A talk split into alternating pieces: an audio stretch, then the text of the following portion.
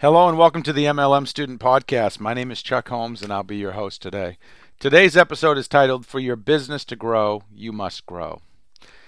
Network marketing, as I see it, is really a personal development plan disguised as a business. We're a very unique profession. We get paid based upon the value that we bring, based upon our skills, our people skills, our leadership skills, our ability to inspire others to take action. This is definitely a volunteer army.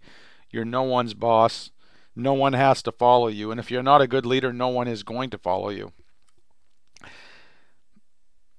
In this business, it is a game of skills and strategy.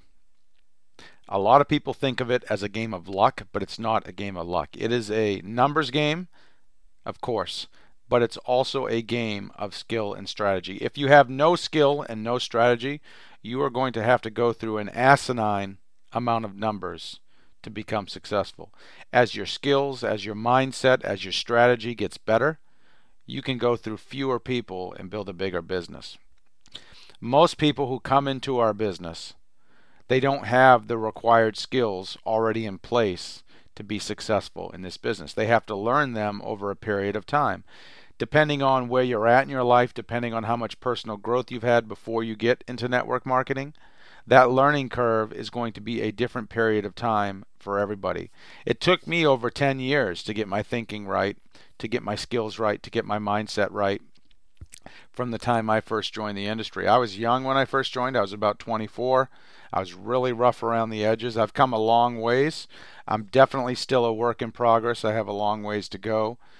But if I grow as much in the next 15 years as I have in the past 15 years, some pretty incredible things are going to happen over the course of your life. So,